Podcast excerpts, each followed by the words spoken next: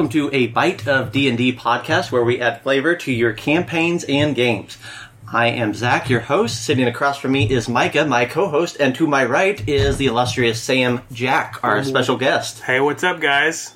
How are you doing today, Sam? I'm doing okay, man. I'm really, really stoked about your tagline. Really? It's so great. You enjoy it? Mm-hmm. We should have done it on the other episodes. That would've been cool. This is We were new for filming this this. episode. I thought about it all weekend or all week. and I was Oh, like, that is I know so what I'm great. doing. I wish we had filmed this so everyone could see your original. My original reaction to your tagline. Well, today we're going to be talking about wizards and especially transmutation wizards. Um, a brief overview would be that wizards must prepare their spells ahead of time. They can learn an infinite amount of spells with enough time and gold. It's all based around their book. Um, before we dive into wizards, for new players, I get a lot of questions that are like, what is the difference between a wizard and a sorcerer? So maybe can you guys drop out a couple ideas that you want to say as far as that goes? First and foremost, uh, the sorcerer's magic all comes from within. They don't prepare anything. Um, the spells they learn, um, they can just cast. Um, they don't have to have it prepared ahead of time, and they don't have to go to school for it. Whatever else, it changes the backstory of how your your character came into this power. I guess. Yeah. Um, Wizards, I think, seem to be a lot more, just in play wise, they end up being a lot more studious, um, a lot more measured, a lot more based on intelligence and knowledge. And sorcerers are more based on what they can get away with. Um, you know, a lot of times I think of wizards as sort of the book learning and the sorcerers as street smarts. There you go. and that's kind of uh, demonstrated in the their primary attribute. And Right. that sorcerers are from charisma, and uh, wizards are from intelligence. Yep. Uh, and then the only thing I would add to that is that wizard schools um, are kind of their subclass that increase their versatility and their utility within the game. Um, sorcerer subclasses are these paths, and what they offer, and along with meta magic, is the ability to boost spells that they already have. So you'll find when you play a wizard, you have a lot more spells, and there's a lot more variety when it comes to that. Sorcerers, they have a smaller spell list, and they're more focused on improving or fine tuning those spells with meta magic to get exactly what you're looking for in that flavor. So those are the two differences between all that uh, of the two classes. So today we're going to talk specifically about transmutation wizards. Now, Micah, can you tell the audience why we chose transmutation as the subclass? Yeah, so the reason we chose transmutation is because we were trying to think of something that a lot of people probably look over. Um, they don't. It's not something they jump to right away.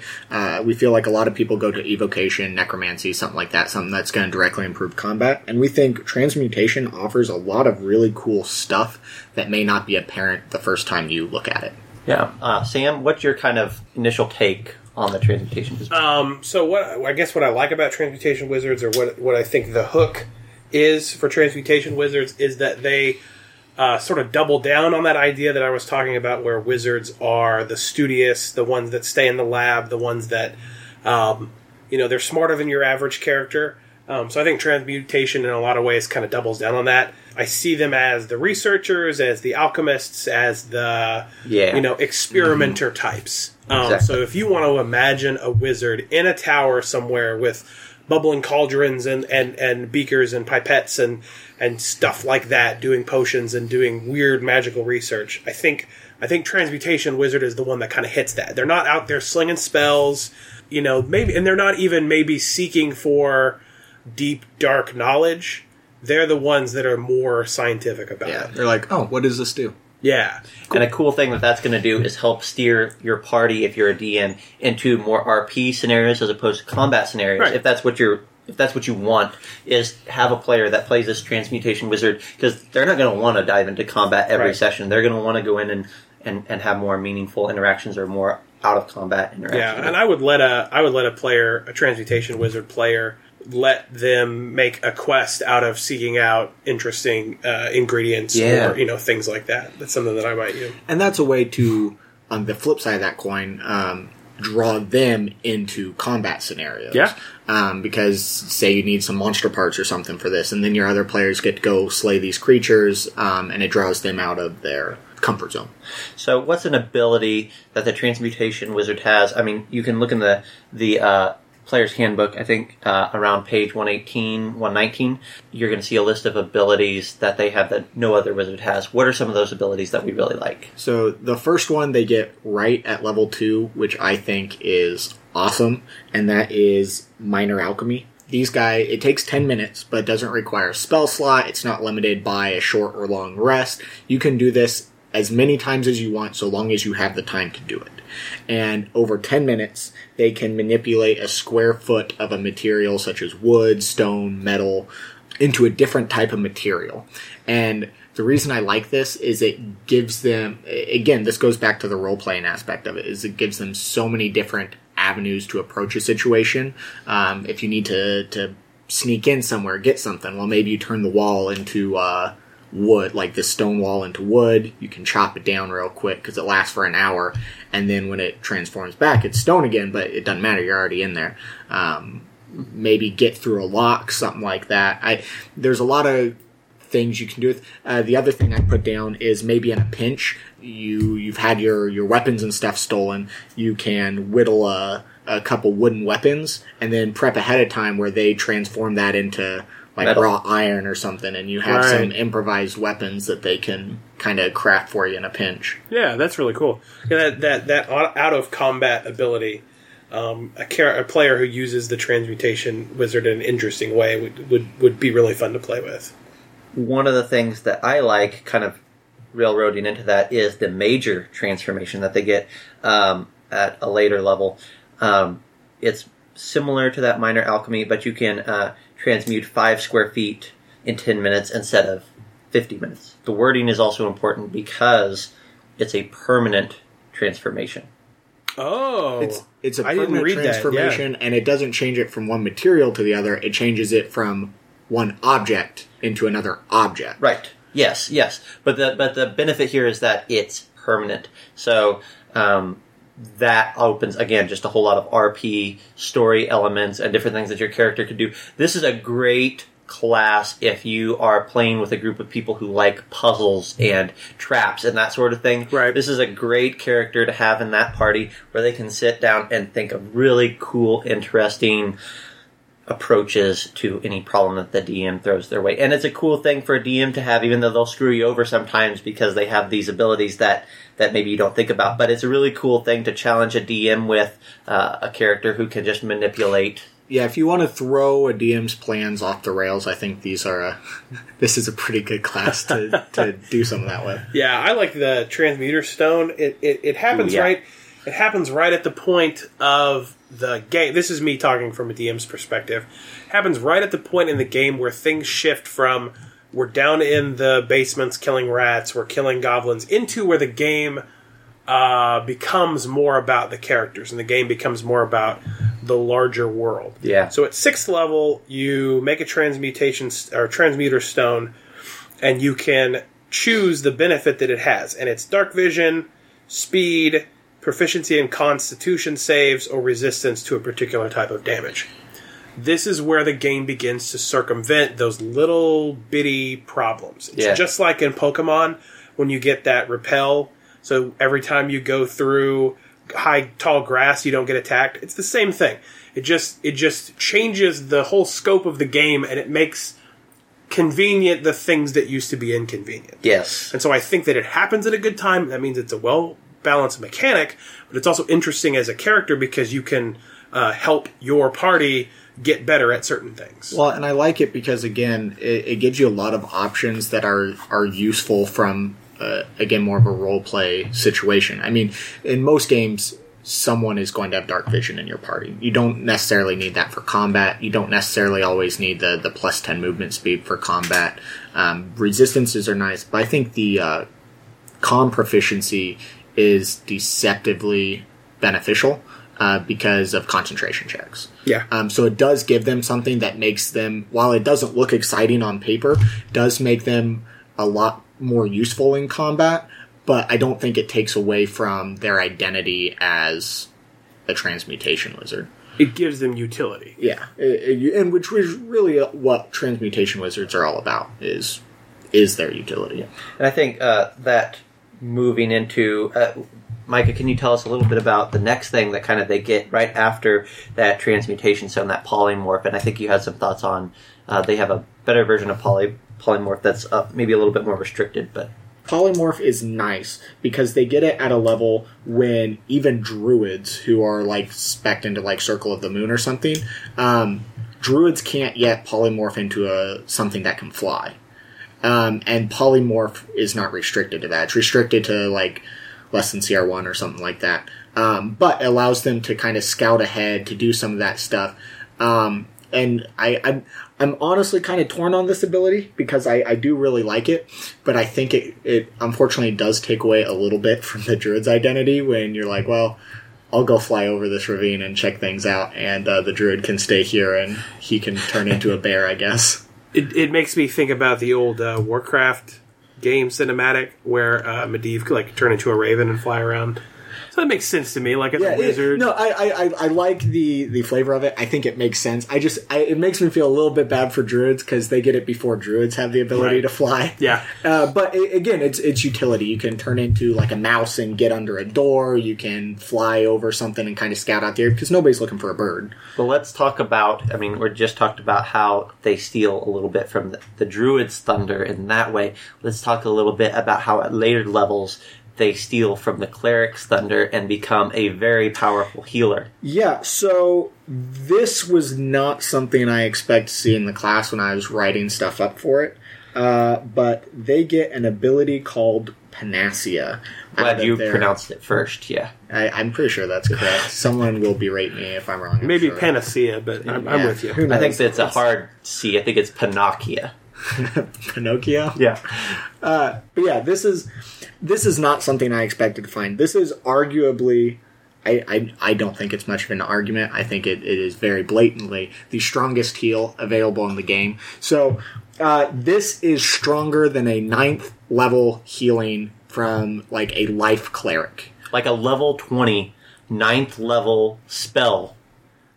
It this will do more healing. at level 14. Yeah. Uh, Oh. thi- this uh, it uses up your transmutation stone. You can only use it once, but in a pinch, uh, because Per day. Per day. per day, per day, yeah. Thi- this this it is no roll. It's no nothing. You're cured of any diseases, poisons, basically any negative effect, and you're set to full health.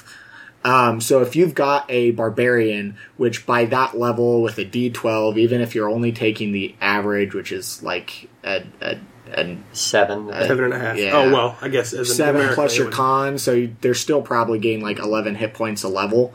They're sitting at like 160 hit points. Uh, plus, if they're able to utilize their resistance, that puts them effectively at 320 that they'll I mean, take. Yeah. that they'll take in damage. I mean, this is getting into number crunchy stuff, but I mean, they sit at one hit point, and you go, and now they're good. Like it, the ability to heal over 100 hit points guaranteed in one round is Yeah. incredible. Yeah, So it's like the Sorcerer's Stone. yeah, it, it- it's it's the philosopher's stone. Oh, it's like the Philosopher's Stone. I was thinking about Harry Potter.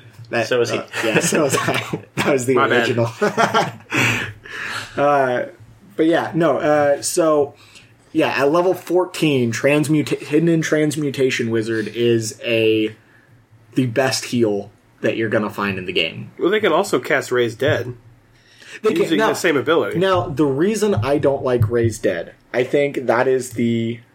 Well, no, Restore Life is probably even worse than that. Uh, but they're great for roleplay. Again, that, that's what these guys are really about. But the reason I don't like Raise Dead is because it is so easy in 5th edition to find some source of raising the dead. You have 10 days to to find someone to do it. It costs you a little bit of gold. You take them to a church, It's and cheap. and it, it is super cheap according to the the rules in 5e. So Well, it, you know it depends on your DM. You know what I have to say? The hell with the book.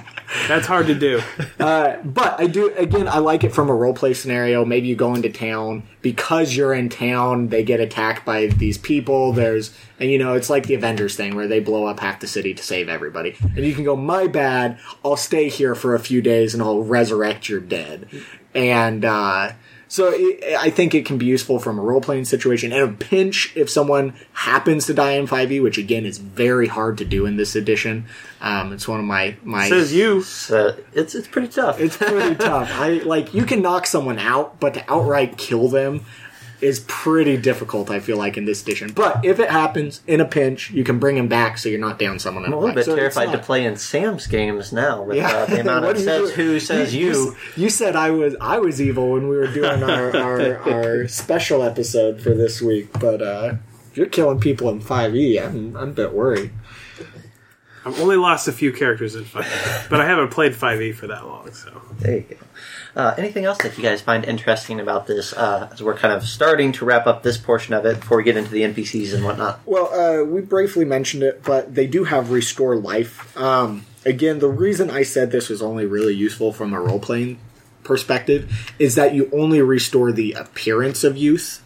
Um, if if your organs have started to go out and stuff because of old age and you have like frailty and stuff like that, it doesn't actually get rid of that. Um, but if you're running from the law or something, maybe you can drop a dozen years or so, and suddenly you look nothing like the person that they're trying to find.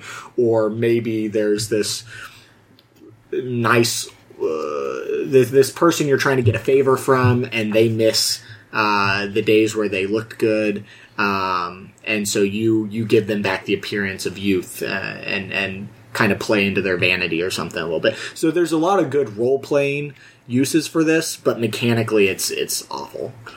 Um, you guys have a lot more experience, sounds like, with high level campaigns in 5th edition than I do. Are there any new transmuta- high level transmutation spells that are interesting in 5th? I don't. I, most of the spells have carried over pretty consistently throughout the games. Um, I'd say there's actually fewer options than there probably were in Pathfinder and 3.5. Okay. Um, but it, it's your. I'd say you're still pretty standard stuff. I mean, the major transformation um, is great, especially because it's permanent. But a spell at that level is going to oftentimes achieve a very similar effect. It's just not always permanent. Um, it's useful, um, but as a caster, it's nice because you're not using a spell slot. But as a caster, you'll still have similar options available to you. So in the next segment that we're going to do, uh, we want to kind of pitch at you some NPCs or some scenarios that you as a dungeon master uh, might use to bring transmutation wizards into your game. If your players haven't picked one, if you're like, but these are cool, you guys see the value of these of, of this class or these characters. These are some ideas that you can have to to make little adventures or little quests that your characters can run through. A classic example, something that um, you'll see crop up in several games, is that a a wizard has polymorphed himself into something, and the party is required or asked to help him turn back into a wizard. So there's some chain of events, and that can easily be a transmutation wizard there. Um, if you guys have any immediate ideas, I could pitch another one, and then you guys can kind of follow up if you have any. Just basically, we're looking, we're talking about quest hooks as far as this Uh, goes. I mean, right along with what you said, I just recently played in a game uh, hosted by someone that was on the uh, Don Forgecast page, and um, they were trying to they're they're kind of a starter DM, trying to learn um, a bit about the the game. They're they're running it for other DMs, hoping to get feedback and stuff. And they had a, a fun little campaign they ran through where the the wizard had uh, been polymorphed by his apprentice and uh, needed some help. So you had to go take care of that, and the ultimately the uh, one backfired on us at the end, and we accidentally blew up the apprentice.